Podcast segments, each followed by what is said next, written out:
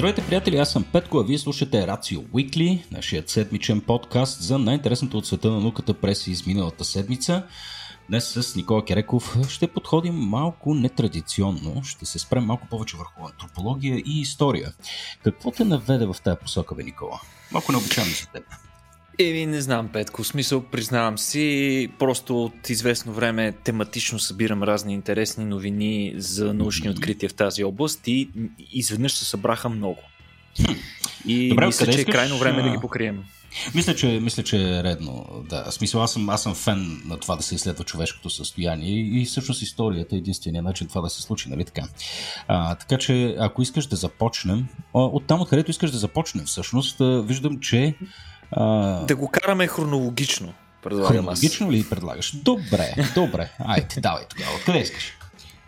Еми, да се върнем на нашите предци, така наречените предците на съвременните хора, които вече са били същия вид като нашия, били са Homo sapiens, но за разлика от нас, живеейки в комфорта на нашите бетонни жилища, те са живели на друго място. Те са живели в пещери. И сега възниква огромната дилема за всеки първобитен човек от тази най-ранна епоха от развитието на човечеството, къде аджеба да поставим огнището.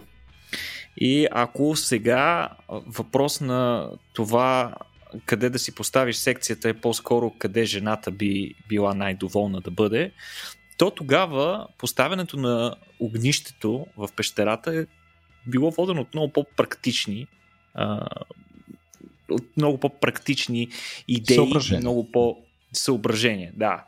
И конкретно в случая искам да ти разкажа, Петко, за едно изследване на едни израелски учени, които са разработили специален модел, с помощта на който са можели да симулират разпределението на дима при горене на лагерен огън и съответно те са приложили този огън, този модел, са го приложили към реално историческо, праисторическо жилище, конкретно такова разположено в югоисточна Франция, в пещерата Лазарет, а, като това, което са знаели хората, е, че това, което са разбрали след като са приложили този модел, е, че праисторическите хора, Петко, са разположили огнището си на оптималното място. Нали? Не е голяма изненада това за нас, но очевидно това ни това ни служи за пример колко всъщност съобразителни са били древните хора, макар да са живяли толкова далеч назад в миналото, като това оптимално място е било съобразено с всичките им нужди.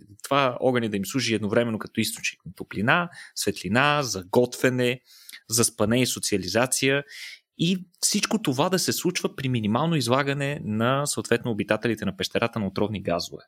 Сега, тези тези изследвания са направени на, както казахме, на вече известно такова истори, праисторическо място, което, за което има свидетелства. Датировката сочи, че е било обитавано от хора в периода между преди 170-150 хиляди години. Бая отдавна. И сега, след, сред антрополозите и до ден днешен съществуват много спорове по отношение на позицията за огнище, на огнището.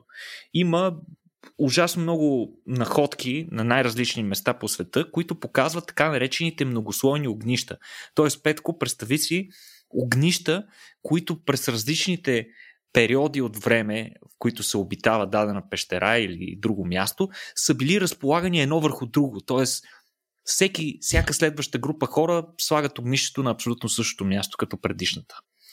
И, и да, то, то и, малко, сега... малко, отговаря, малко отговаря това и на нашето поведение. И ние палим огън там, където вече е пален. Нали така в гората? да, да, до някъде можем да, да направим и тази аналогия. А, в, в случая, симулациите, които са направили израелските учени, а, са показали, че най-добре по отношение на разпределението на пушека в пещерата е огнището да бъде разположено в средата на най-задната, най-вътрешната стена на въпросната пещера. По този начин дима би се движил основно по тавана и би излизал без да опушва прекалено много вътрешния обем на пещерата. Но археологическите данни сочат, че е, огнището на древните хора било разположено в средата на пещерата. И сега, откъде идва това несъответствие? Защо? са го сложили в средата. И сега ученици извършили симулации с пушек на 16 различни места в пещерата, която е с обща, обща квадратура около 290 квадратни метра.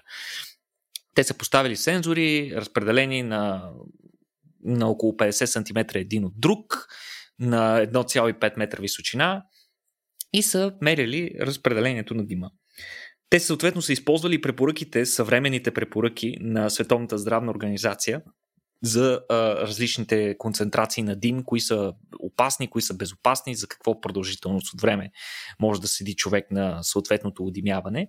И наистина се оказало, че оптималното място е именно на задната стена, както е показала симулацията. Но при това а, площа с минимално опушване, т.е. мястото, където хората са можели да пребивават продължително време, говорим си за периоди от сорта на дни до седмици, било много далеч от огъня, което означава, че ако го направят така, просто не могат да го използват за топлене. Затова на древните хора им се наложило да направят компромис. И а, когато учените вкарали тези нови изисквания, всъщност мястото с минимален дим да е разположено близо до огъня, а, моделът изкарал друг резултат. Той изкарал, че оптималното място в този случай било на около 25 квадратни метра, приблизително в средата на пещерата. Точно там са сложили огнището си и древните хора, което нали, демонстрира, че те са имали страхотна инженерна мисъл, прилагали съответно предишния си опит, демонстрират добро планиране, както и осъзнаването им, че а, излагането, а, продължителното излагане на дим вреди на здравето. И съответно учените предстои да тестват модела си на, на модела си за при друга ситуация, да кажем, в която по-голяма пещера може да бъде използвана за няколко огнища едновременно, както и как би се разпределял дима през различните сезони метеорологични условия, защото при разлика в налягането това се отразява и на разпределението на дима. Но а, подобни модели със сигурност ще ни помогнат и ще помогнат на археолозите да откриват огнища и на непознати обекти. Примерно места, където има свидетелства за обитаване на хора, но още не са намерили огнищата. Но много интересно, Петко, че хората са съобразявали това при толкова много време. Да, доста. Аз не съм сигурен доста... в момента. В момента не съм сигурен, Петко, дали бих разположил на правилно място огнището, ако ми се наложи. По всяка вероятност не, Никола. Голяма част от това натрупано познание, което а, как хората са придобили, чисто опитвайки неща, особено що се отнася до, до способността им да навигират природата, а, немалка част от тия неща са изгубени. Сега трябва да запишеш специален скаутски курс, за да научиш някой доста, доста basic, basic неща. Ама това е положението. Какво да правим сега? А, слушай се, едно, смисъл това, което прави впечатление, между другото, като разгледаме човешката история, е, че а, е цялото ни поведение сякаш е продиктувано от, от този ни стремеж да оцелеем и да починим природата. Нека сякаш сме, сякаш сме външни на тази екосистема, сякаш сме астронавти, които сме кацнали на тази земя и, и през цялото време се опитваме а, така да се пребориме с нея един вид.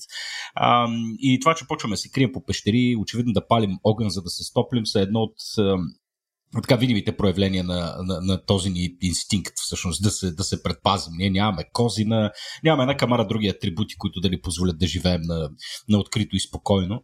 А, и очевидно едно от а, така по, по-важните неща, освен топлината е, когато можем да излезем, когато излизаме навън, да се чувстваме също така топло и комфортно. И на мен ми е любопитно, колко и кога се появяват така, първите сведения за това, че хората са започнали да си шият дрехи. Предполагам, че това е горе-долу по същото време, по което сме започнали да губим мнението си или говоря пълни глупости. Всъщност няма много добри данни по темата. Археолози и антрополози от години воюват за това да се датира правилно момента, в който ако можем така да си изразим, модата се е появила на бял свят. Иначе казано, ние сме започнали да си шием дрехи, с които да се обличаме. Вероятно, необходимостта от дрехи обаче, Петко, е станало на някакъв малко по-късен етап от развитието на човечеството и то по-скоро в етапа, в който той е започнал леко да се изнася от оригиналното от оригиналната люка на нейното, неговото възникване така в, в Африка. Където Миграцията е, на север, да. Да, едва по-скоро с навлизането ни в а, места, където се наблюдава екстремни метеорологични а, събития, най-вече свързани с тут, където а, дрехите вече са ни били жизненно необходими, за да продължи, за да оцелеем. И съответно, за да можем да завладеем тези нови пространства. А, като, както, както споменах, редица изследователи, например, предполагат, че дрехите са започнали, хората са започнали да правят дрехи още от преди 170 хиляди години отново в Африка се случва действието, горе-долу по същото време като а, предишната новина с а, камините, но за съжаление в момента няма много добри данни, няма много добри доказателства за това. Иначе по същество а, да се обличаш, примерно събужда се рано сутрин, ставаш и първото нещо, което правиш, или второто, зависи, е да се облечеш. И това някакси ни е толкова изконно човешко, че ни е малко трудно да си представим времената, в които това не е било част от рутината на човешкия организъм. Но най-вероятно е имало доста сериозен период, в който е било така. И сега конкретно а, искам да докладвам една много интересна новина, свързана с а, находка, направена в а, пещера край Атлантическия бряг на Марокко, където а, археолози са открили над 12 000 парчета от кости. 60 от тях всъщност са били модифицирани в костни инструменти, като например костни игли и други такива, които се използват, знае се, от предишни разкопки археологически, направени на други места, горе от същото време, че същите инструменти се използват за обработка на кожа. А, впоследствие ученици са датирали техните открития и са установили, че те датират на около 120 хиляди от преди 120 хиляди години. Това е между другото една от най- старите и, и точни датировки на подобни находки.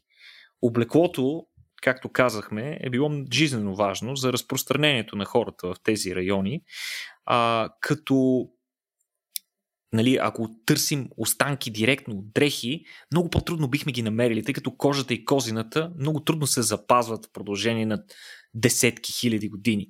Затова mm. по-скоро археолозите разчитат на това да намерят инструменти, както и да намерят следи от процеса на сваляне и обработка на козината по кости от животни. И в случая те са намерили тъкмо такива а, по кости от хищници, забележи Петко. Това за мен беше страшно интересно, че хората едно време очевидно са използвали кожата и козината на хищниците за изработка на дрехи повече, отколкото а, козината на тревопасни животни. Хм, интересно Сега, защо? Това, не е много ясно защо, наистина, не е, не е напълно ясно. Може би просто защото следи... изглеждат по-добре, смисъл леопардова кожа. Сигурно са имали Еми... естетическо чувство някакво. Сигурно е било по-престижно, нали, така да се облечеш в а, козината на хищник, отколкото на жертва. Но, да, да имаш и... палто от кожи на мишки, представи си, смисъл не изглежда да. много яко. да, между другото и Петко, замисли се, ако а, аромата на животното продължи да остава по теб, по тялото ти, ти със сигурност би искал да си облечен в кожа, в кожа на хищник и да не привличаш други хищници, отколкото да си облечен а, като газела и да трябва непрекъснато се отглеждаш за някой а, тигър, да не те, или лъв, или нещо друго, което да, би могло да, да, да те схропа. Да, хубаво, а, е, иначе... хубаво е да имаш фигурата на газела, но пък да меришеш на тигър. Нали? Това е. Страхотно. Петко току-що описа рецептата на перфектната а, праисторическа фигура. А, иначе а, става дума. А, костите, които са открили учените на съответното място, са били на лисица, на златист чакал и на дива котка, които очевидно са дарили а, козата, козината си в а, полза на развитието на човешката цивилизация. Тогава едва ли е било доброволно, разбира се. А, следите по костите, които археолозите са открити, са съдържали характерни разрези, които хората правят при дранена животинска кожа. И съответно пък при тези кости са липсвали такива разрези, които са свързани с отделяне на месо от, от, от коста, което пък е характерно, когато месото се консумира. Имало е, разбира се, и кости от антилопи, газели и други тревопасни животинки, като при тях такива следи от сваляне на месото от коста са присъствали, т.е. те са били обект на консумация. Но а, хищниците, очевидно, не сме ги ядяли, но сме ги ползвали за източник на кожа. Сега не е много, не, няма как да сме 100% сигурни, че кожата, която е била свалена от животните, е била използвана за дрехи. Тук просто се прави екстраполация, защото това е очевидната и най-ползотворна роля, но всъщност козина вероятно се използва от древните хора и за други неща. Те са правили турби и турби, пръсти си някакви античните, подроб... античните наподобяващи а, раница а, такива обекти, с помощта на които ловците събирачи са можели да пренасят товари, включително храна, или пък да ги съхраняват на, на места, така че те да не бъдат а, налични за насекоми и така нататък. Така че не е много ясно, но а, наистина това са най-ранните и сигурни, а, добре датирани доказателства за първите дрехи. Първата мода стартира преди 120 000 години хората тогава са носили кожи на хищници. Петко, надявам се да не се запази тенденцията модата да се връща след определено време. да, тя със сигурност почва да позатихва, освен ако не искаш да си навлечеш омразата на пета и всъщност на всички заобикалящите хора, зависимо от това къде живееш. Всички те гледат че... така лошо и враждебно. Не ми да, с, да си с лисица на врата и с либерална София, може би не е много добра идея, но пък е, сигурно има места, където това вирее. Мисля си за бутуши от змийска кожа, че все пак би било готино. Ех. Ами да, то към влечугите е друга, друга тема. Както и да е. Интересно тук е, между другото, и от двете новини, които сподели току-що, че горе-долу тези неща се наблюдават по ед... че се започнали да се случват по едно и също време. А, в смисъл, нали, това, че сме започнали да да боравим с огъня и така сме напарали точното място, къде е да се набира всъщност огнището, започнали сме да шием дрехи. А, не знам това доколко е свързано с тази концепция за така наречената когнитивна революция. Това е тема, която може би няма, няма смисъл да подхващаме.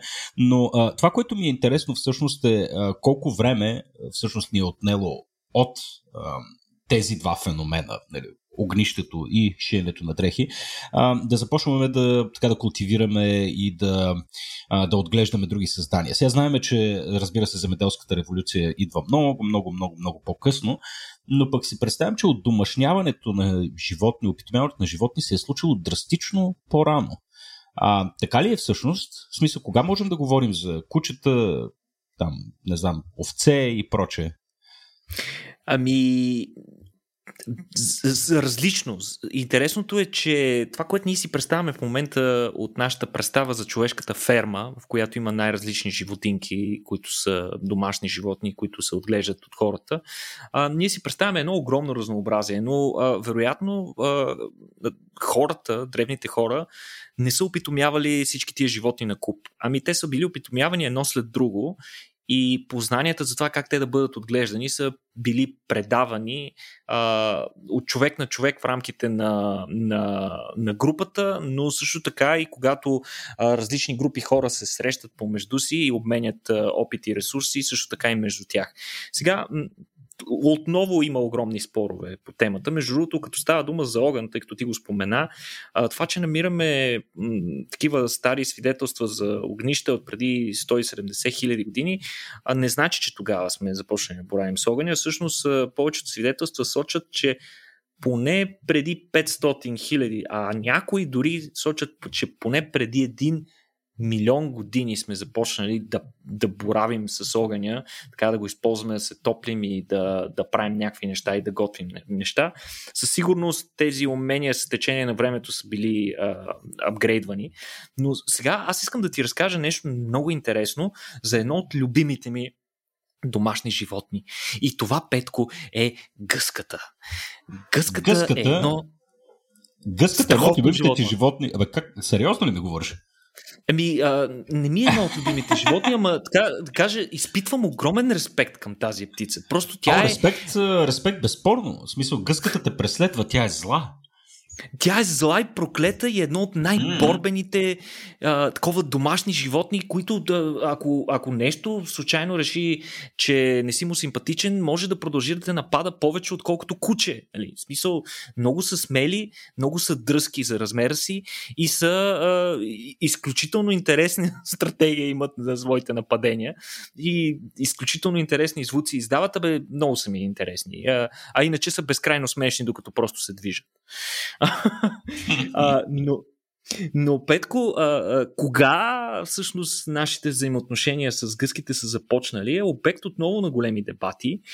И последното откритие, което са направили археолози а, в Китай, те са открили а, останки от а, селище от каменната епоха, които може би свидетелстват за първите опитомени гъски и то не просто първите опитомени гъски, ами че най-вероятно гъските са опитомени преди кокошката. Петко. Въпреки, че в момента а, така, кокошката или пилето е най-често срещаното домашно животно, в момента числеността им надвишава числеността на човешката цивилизация, а, на пилетата, но ето, че гъски сме имали най-вероятно от по-отдавна. А, тъ, във въпросното селище обитателите са били ловци-събирачи, но вече са и отглеждали а, различни а, култури, като основно рис. И сега археолозите са открили на въпросното място над 200 различни кости от гъски. И, и, и редица доказателства покрай тях, че тези животни поне от части са били вече опитомени. А, оказва се, че 4 от тези над 200 кости са били всъщност на млади животни, на млади гъски, които са, според а, археолозите са били на възраст около, археозолозите по-скоро, са били на възраст около 4 месеца. А, което означава, че вероятно тези животни са се излюпили в района.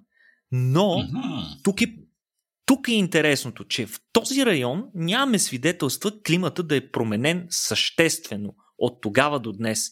А днес там диви гъски не гнездят. Те не са гнездили нито сега, нито в миналото. Следователно тук става дума за някакви животни, които са били отглеждани. Също така, останките от възрастни гъски са показали, че повечето животни от възрастните са били с много сходни размери, което обикновено се наблюдава, когато животните биват отглеждани в плен. А пък химическия анализ на костите а, показва, химически анализ на костите а, показва, че те са отгледани в същия район, т.е. те са взели, а, за да изградят своите кости, те са взели минерали, от, кажем, от водата и от а, местните растения, които са характерни за тамошният район. Тоест, те очевидно целият си живот са го прекарали там и са били отгледани там, което корено ги различава от подобни останки, да кажем, на диви гъски. Така че това представляват и най-ранните категорични свидетелства а, за отглеждането на, на, на, на такива на, на гъски, като за разлика от тях а, най-ранните ни свидетелства пък за отглеждане на кокошки, а, които са пряк а, които, които са произлезли, всички, почти всички съвременни кокошки, са произлезли от червената кокошка, която е била опитомена някъде в Южна Азия, горе-долу територията на съвременна Индия, като най-ранните свидетелства за това са от преди 5000 години. Тоест, ако вярваме на сегашните свидетелства, гъските са а, сред нас хората 2000 години по-дълго от пилетата. Сега не е ясно защо а, сме опитомили гъските първо, при положение, че дивата гъска лети много по-добре отколкото дивата кокошка. Следователно ще ни е малко по-трудно да я ловим. Но от сега известните ни данни за отглеждане на гъски знаем, че гъските са много по-непридирчиви за храна. Те могат да ядат всичко и освен това за тях не трябва да отделяме от собствената си реколта да ги храним с някакви зърна. Ами те могат буквално над 80% от теглото си да нададат изцяло с паша вероятно тогава, ако говорим пък за дива гъска, най-вероятно изцяло може да я оставиш да пасе или там да й хвърляш тревички и тя ще си, ще си надава без проблеми. А, Иначе в днешно време гъски се гледат за месо, яйца, пера, но тогава също са се правили инструменти от костите им, тъй като имат много здрави кости, понеже са една такава вид птица, която прекарва доста време на земята и, и ходи много добре, следователно и костите й са по-масивни. Аз трябва да си призная, Петко, нещо, май не съм ял гъска. Ха, верно ли бе? Ми май не По, съм. Ми по-мазничка е, по-мазничка. Не, не е нещо, значи, не е нещо впечатляващо. Пуйка, пуйка, патица, нали, патица, супа от патица е великолепно. Нали? Хора, ако да. не сте яли супа от патица, направете си много по-добра от uh, всяка пилешка супа, която сте яли. А, но, но гъска май не съм ял и не съм сигурен, че лесно се намира в магазините, Петко. Не знам. Ами, да, до, интересно, че питаш, защото наистина, наистина майче гъска не е нещо, което може да ядеш като месо. Ха! Това пък защо верно? Виж какъв. Сега, освен, че отговори на екзистенциалния въпрос, кое е първо, кокошката или гъската. Е, оставай да разбереме, що аджаба го няма по магазините. Интересно. Хм, или се гледат гъсти.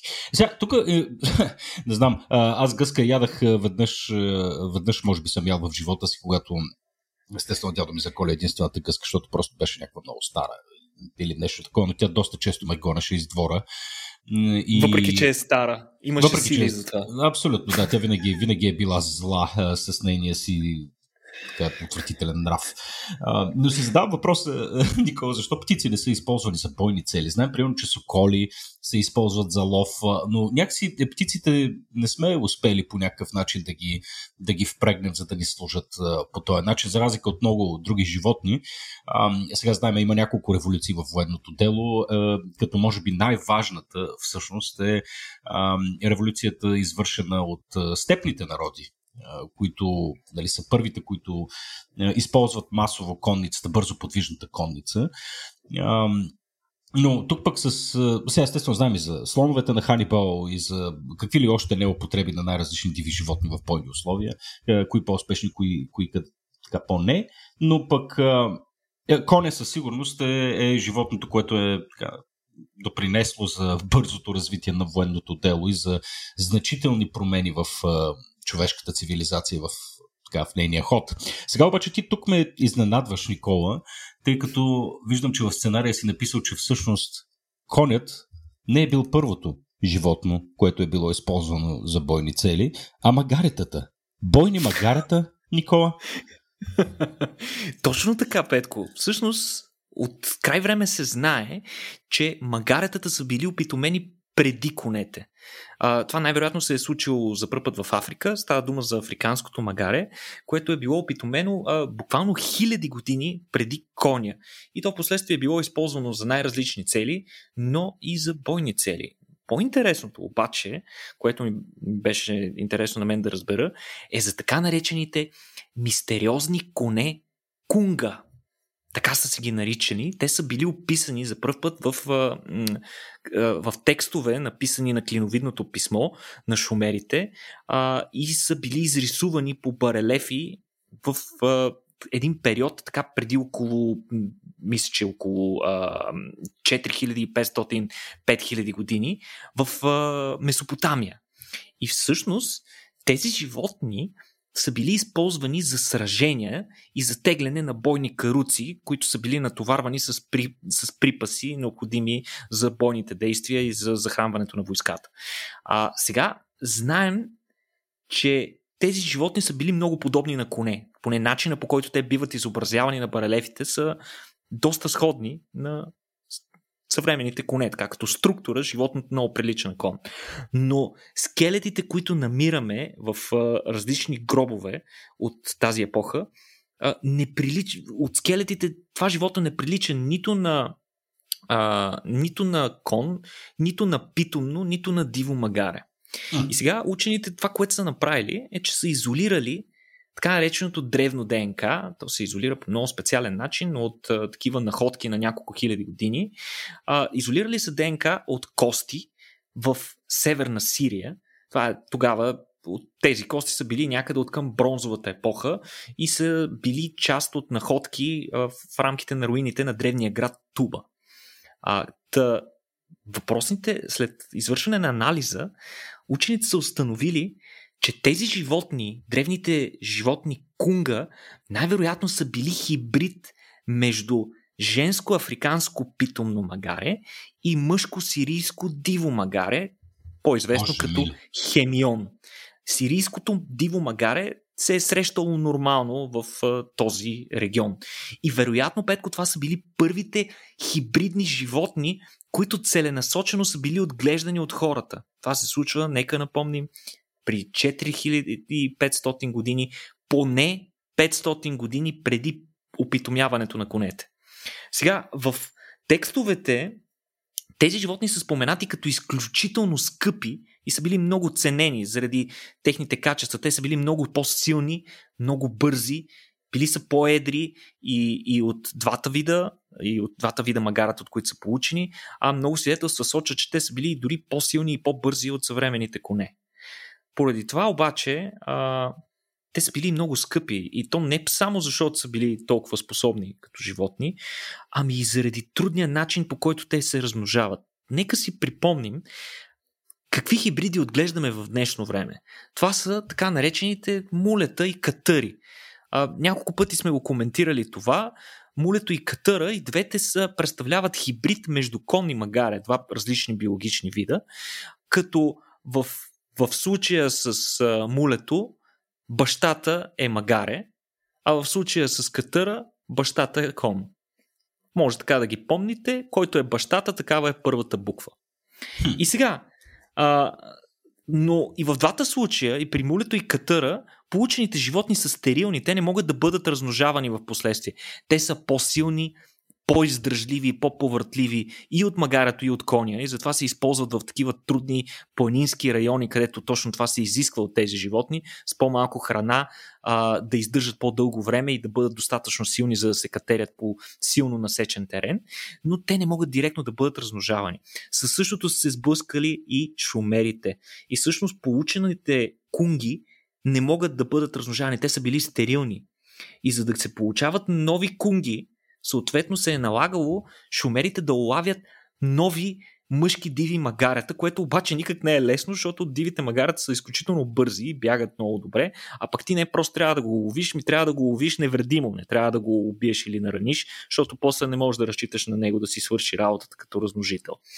А, друг, другия проблем е, че пък дивите сирийски магарета изобщо не се подлагали на опитомяване. Така че при всички случаи единственият им източник е дивата природа. Сега, интересен, интересна е съдбата на сирийското диво магаре. Последният екземпляр на този вид умира в плен Петко през 1927 година в най-стария зоопарк в света в Виена, като той uh-huh. и до момента е препарирано и стои в Виенския природонаучен музей.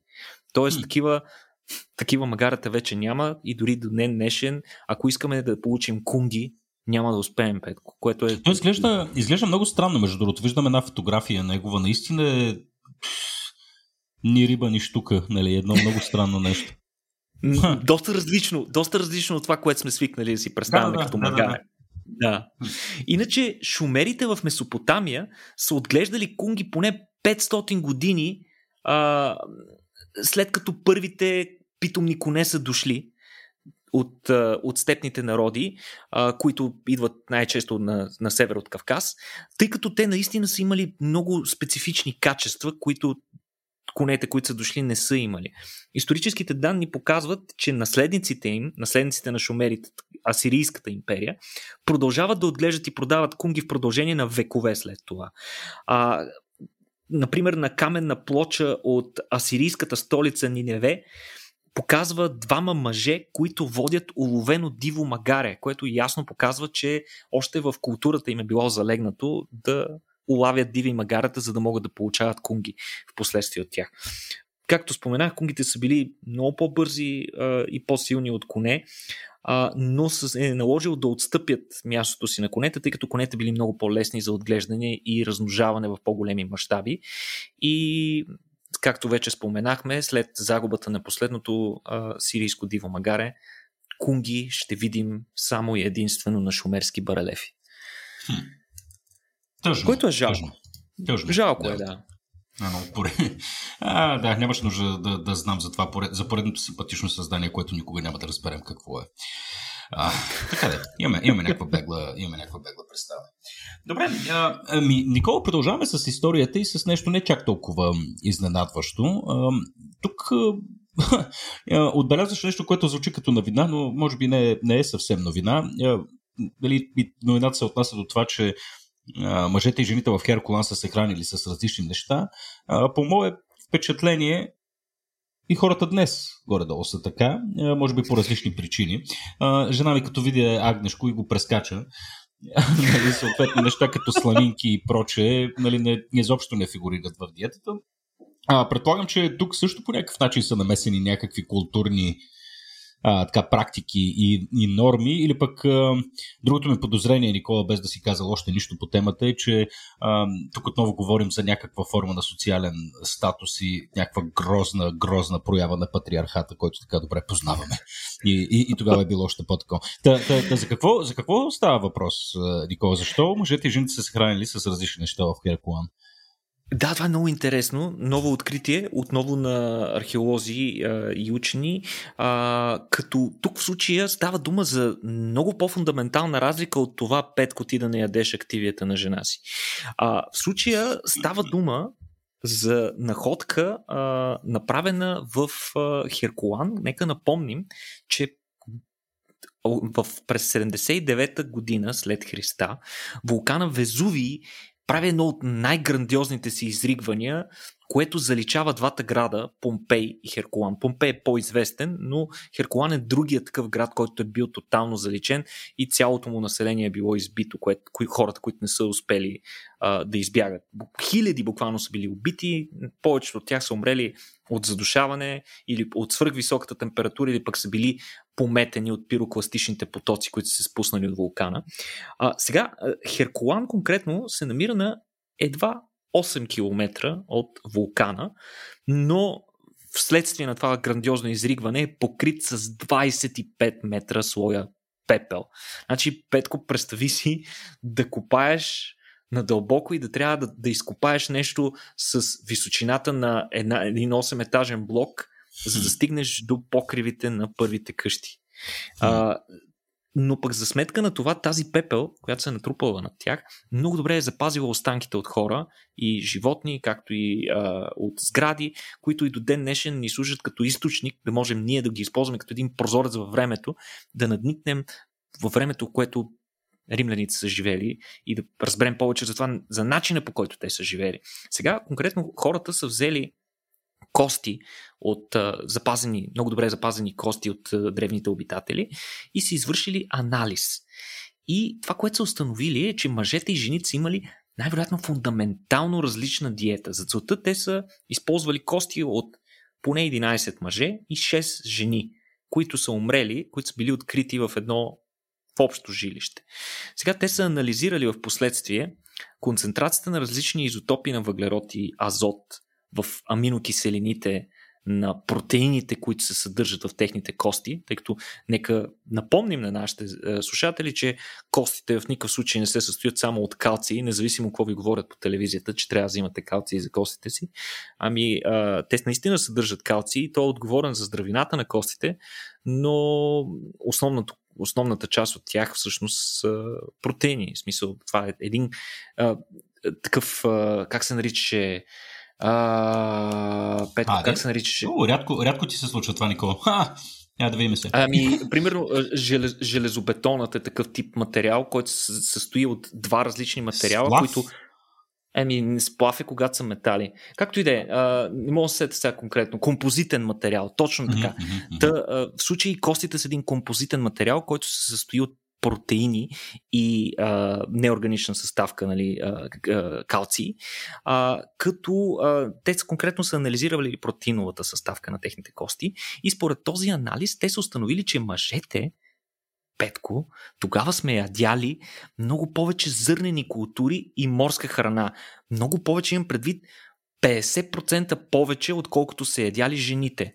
Хляб а пък жените, хляб и риба, да, или нещо такова. А, докато пък жените са ядяли много повече яйца, млечни продукти и а, месо от други източници и зеленчуци. Тоест някакси звучи сякаш жените са живяли малко по-здравословен живот. Не е ясно а, на какво се дължи това и дали наистина е така, а, но това, което и учените са установили, че мъжете като цяло са имали по-разнообразна диета, ядяли са по много повече различни неща, докато жените са били концентрирани, нали, както казахме, яйца, млечни продукти, месо и тук там е някоя зеления. А, докато мъжете са яли повече и много по-разнообразни зърнени, различни зърнени храни. Както казах, причината не е много ясна. Вероятно е някаква комбинация между културни характеристики, класова, полова стратификация вътре в, обще... в римското общество, както и разлика в достъпа до определени храни. Мъжете, вероятно, или очевидно са били по-привилегировани, а пък морската храна е била много по-ценна и много по-ценена от древните хора и затова вероятно мъжете са имали по-добър достъп до нея. А, разбира се, а, тези нови технологии и способностите ние да анализираме кости на хиляди години ни дават възможност ние да надникнем за диетата на древните римляни и да разберем повече за това те как са живяли. Мен беше много интересно всъщност да го разбера това. Аз много обичам морски дарове. Петко, не знам дали а, съм бил римлянин в някой предишен живот. това, се, това се замислих между другото в момента, в който наистина разкрием тайните на римската или месопотамската диета. Дали ще има хайп покрай нея? 100%. Някой ще каже, е, е, като римлянин, нали? и ще се, и ще се такова. Ужас. Има цели а, индустрии цели индустрии, които чакат някаква модерна абсолютно, диета да се клади. Никола, прави впечатление, между другото, че малко се позаразил от предишния ден, когато с теб а, така записахме месечните ни подкасти, или това са подкастите, които посвещаваме изцяло на нашите спомоществователи, на хората, които ни подкрепят в Patreon. А, записахме с теб две неща. Едното беше а, за темата коне, а, която беше изключително интересна. Нали, говорихме се за еволюцията на коня, така, неговото културно, етнографско и всяко друго значение а, за човека. А, и другата тема, която записахме, беше за а, трансплантациите. А, и конкретно се, бяхме, бяхме се фокусирали върху сърце, но пък а, исторически също се върнахме и върху това какво хората са правили а, така преди, нали, първите опити за някаква форма на, на трансплантация на чужда тъкан. А, на мястото на загубена такава. Нали, опити mm-hmm. къде, къде по-успешни, къде, по, къде не толкова успешни. Но пък ти пък ме шокираш тук със следващата новина, между другото, твърдейки, че средновековен италянец си е имплантирал нож на мястото на ампутираната ръка. Фантастична идея. Това супер много ме кефи, между другото. Какъв е то Касапин? Не знам, Петко, но това е една от наистина най-интересните находки. Тя е направена на, в, от некропол, некропол в а, Северна Италия и е датирана някъде между 6 и 8 век след, след Христа. А, имало е находки и останки от много хора, съответно на въпросното място, както и от животни. Имало безглавен кон, кост, кости от хрътки и така нататък. А, но въпросният човек, останките, а, неговия скелет бил по-интересен. Става дума за мъж на възраст между 40 и 50 години, чиято дясна ръка била ампутирана някъде на средата между а, лакътия и китката, като вероятно той е загубил ръката си вследствие на бойна травма. Но човекът е живял нали, свидетелства по самата кост показват, че човек е преживял тази тежка травма и е живял доста дълго време след като след след като му се е наложил да си ампутира ръката. А, например, следи от загробяване в а, края на коста а, се, са били установени, като те се наблюдават, а, те са много характерни за хора, които на мястото на ампутацията, на ампутирания си крайник използват протеза. Тоест човек е използвал някаква протеза. Нещо интересно, което са открили вече по черепа му, и по-конкретно по неговата челюст, са силно износени зъби, които са били изтрити. Емайлът е бил изтрит почти до дъното. Имало е лези по коста и така нататък. Като какво общо има това? Нали? Какво общо имат зъбите? Очевидно не си е прегризал ръката. А, но вероятно археолозите спекулират, че това са свидетелства, че той вероятно е използвал зъбите си петко, за да пристяга ремъка, който е придържал протезата на ампутираната му ръка. тъй като нали, с една ръка трудно става, с едната ръка държи, с зъбите стиска и притяга ремъците. А, нали, това вече буквално можем да си го представим, нали, как е изглеждал човека, като си поставя или маха а, протезата. Сега, а, при всички други скелети на мъже във въпросният некропол, а, при някои от тях имало ножове, но те били оставени до тялото на човек. Но не такъв бил случая с този. Всъщност, дясната му ръка била свита в лакътя и била поставена върху тялото, върху гърдите му, но на мястото, където приключва коста, мястото на ампутацията, имало нож, чиято дръжка била прикрепена към края на коста, а износването на коста и износването на дръжката съвпадали. Което означава, че въпросният човек а, очевидно е имал поставен нож на края на ръката си. Не кука, Доста Петко. Не кука, нож. Да, защото а, куката е малко по-практично нещо. В смисъл, с куката мога повдигаш, да дърпаш, да дупчеш, да таковаш, нали, с ножа буквално можеш само да режеш и убиваш. не знаем за какъв главорез става дума Петко. Вероятно не е бил от най-гостоприемния тип хора, но всъщност те са намерили наблизо и останки от разградена органична материя, която вероятно е била остатъци от кожения ремък, с който е пристягал ножа към края на ръката си. но пък това, тази находка ясно показва а, нали, освен, че говори много за интересният характер на въпросният човек, явно просто не е можел да продължава да живее без да върти два ножа, а, но показва, че пък и близките му хора са му помогнали, т.е. в този, помогнали са му да се възстанови от въпросната ампутация и да се адаптира към, към травмата си. А, така че явно, че тогава хората са полагали грижа едни за други, дори към такива ужасяващи хора, които имат нужда. Представи си отива човека при тебе и ти си, да кажем, някакъв дърводелец или кожар и той ти казва, абе, отрязаха ми ръката, искам протеза, обаче не каква да е протеза. Абе аз не знам какво те изненадва, че близките се грежили за него или че въпросният кожар се е съгласил, защото представяш се какъв темперамент си говориме за човек, който си губи ръката и иска да му сложиш че, нож. Мисля че, мисля, че и с една ръка е бил опасен този човек, според мен. Точно така, точно така. Нека страшен зме е бил. Ами добре, Никола, предлагам ти да приключваме с една интересна новина, която е така близко до мен, поради простия факт, че имах привилегията съвсем скоро да се завърна от Франция, разходихме се до Париж с семейството. Платено изцяло, разбира се, от дарението на вашите, вашите пари и Патреона. Капка по капка, вир става ще ще мисля, беше така.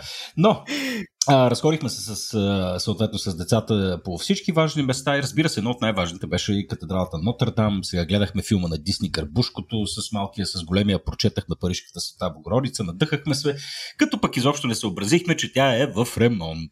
Нали? и изобщо не можеше да се влезе. А, чак тогава на място се сетих бе верно, че тя изгоря, тая катедрала. И а, съответно, да, да, почнахме, разровихме се. Там, там има съответно страшно много информационни табели, страшно интересна информация за целият процес на възстановяване, за това как е започнал пожара и така нататък. Чухме и няколко много интересни а, мита, така да се каже. Например, тези небезизвестни гаргойли, които така добре познаваме от, от фасадите на, на готическите катедрали. Слуха е, че са премахнали гаргойлите, за да ги ремонтират и буквално на следващия ден се е случил, се е случил пожара, което уу, нали, внимавай mm-hmm. какво правиш. И, и, и, и, и така, нали, много, много е, е интересно цялото, цялото нещо и за това, и за пожара, и за какво всъщност са открили в последствие, тъй като сега трябва да разкостят цялата катедрала, за да я оправят. Та се оказа, Никола, че са открили и нещо също толкова мистериозно и зловещо. Какво са открили, бе, Никола?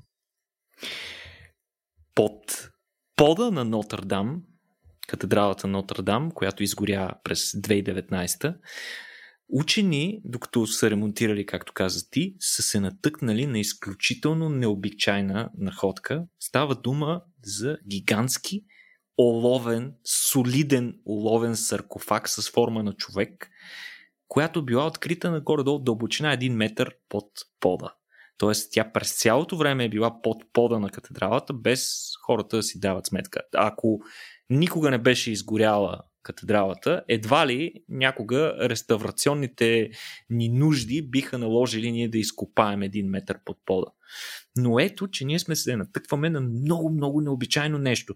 Уловото, нали, макар да ни се струва тривиален метал, е, си е било скъпичко и не чак толкова лесно за намиране, а, дори в древността.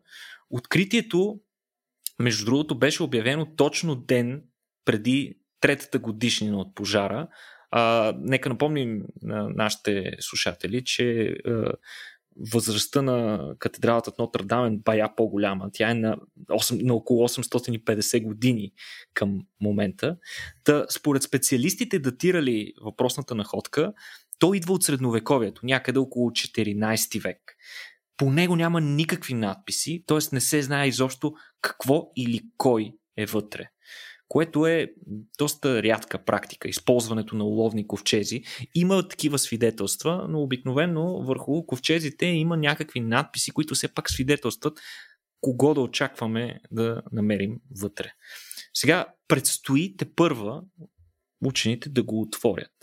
Вече те са проникнали във вътрешността му, като са използвали сонда с камера, за да разгледат какво има вътре. А, това, което са успели да видят е, че вътре има скелет. Тоест, очевидно а, е било използвано за погребение. А, има останки от коса, както и останки от плат и купчина листа, които са струпани точно зад главата на скелета, което е много характерно при погребение на религиозни водачи от този период. Те са им правили една специфична такава възглавница от листа, преди да ги положат в гроба. Сега, най-вероятно става дума за някаква много важна личност. Всеки погребан в катедралата Нотърдам, дори тогава трябва да е бил доста важен човек, вероятно някой от френски елит. Като освен въпросния саркофаг, изкопавайки пода, археолозите са натъкнали на серия други интересни неща, като още няколко гроба, няколко интересни предмети, след които декоративни камъни с рисунки, част от скулптура на Христос и други любопитни неща, които със сигурност ще забавят малко реставрацията, докато успеят археолозите да си свършат работата. Но цялото открити, това откритие предизвика огромен фурор в социалните мрежи, защото а, след като хората разбраха, че става дума за масивен оловен саркофаг и нещо здраво е затворено вътре, социалните медии реагираха веднага с призиви от страна на редица различни хора, за Бога не го отваряйте. Нали, очевидно съм. нещо, Съгласен съм. очевидно нещо, което затвориш в солидно олово, едва ли искаш да бъде отворено. Нали? Не е много ясно, хората не разбират нали, точно каква е причина, предпочитат да, бъде, да го играем за сигурно. особено при все така развитието на историята в последните няколко години, която, в, в които отиваме нали, от лошо към по-лошо. А, Разбира се, археолозите побързаха да успокоят, че подобни уловни саркофази и уловни а, ковчези са намирани преди, макар и не с абсолютно същия дизайн. А, така че а, при всички случаи отварянето му ще ни помогне да разберем повече за религиозните практики от това време на средновековието. А, от друга страна пък екипите, които работят по реставрацията на катедралата, им се налага да бързат много. Както споменахме, а, натъкването на тези нови археологически обекти а, и, и, и артефакти и нови неща, със сигурност ги е забавило малко, докато в крайна сметка ремонта е организиран и следва някакви крайни срокове, като се предвижда катедралата да отвори върти отново триумфално да бъде възстановена напълно през 2024 година. Затова сега малко са стил, нали, Бойко Борисов, ако си спомняш преди, когато, имах, когато при а, строежа на някои от магистралите се натъкваха на цели селища, спомняш си как беше, айде, айде, нали, давайте там, копайте си и свършвайте, че багерите чакат. А, ситуацията е много подобна и в, а, и в Франция в момента, но много интересно. А, всички с интерес следят какво ще излезе от анализа на останките, които ще намерят в а, този саркофаг. Надяваме се, Петко, да не е някой граф Дракула, който да възкръсне. Тъкво за това си мислех, обаче ти ме разсея с аналогиите за за времето, за времето на Борисов се замислих дали като ремонтират катедралата ще постъпят както направиха с Траянови врата, Асеновата крепост и прочие да използват великия материал и тонк. Не, за да е а, Считам, че не. Мисля, че ще подходят далеч по-интелигентно. Да видим. И, и аз ами, така мисля.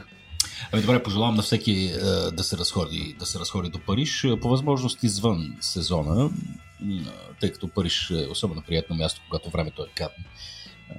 просто, те просто защото няма хора. Та, да посетите и тази, иначе много интересна катедрала. Всичко е готино във Франция, особено катакомбите. А, но, а, стига толкова с вметките. Приключваме днешния епизод. Никола, благодаря ти страшно много, приятели, за интересната информация. Днес се фокусира върху история, за което знам, че е моят крем дюле крем, моята любима тема, а, за което съм ти лично благодарен. Надявам се и на вас, слушатели, да ви е харесало. Ако ви харесва това, което правим, може, разбира се, да ни подкрепите в сайта Patreon patreon.com наклона черта RACIO.BG. Всяко левче ще ни бъде от полза. Ами, това беше всичко от нас за днес. Ще се чуем следващия път. До скоро. До скоро и от мен.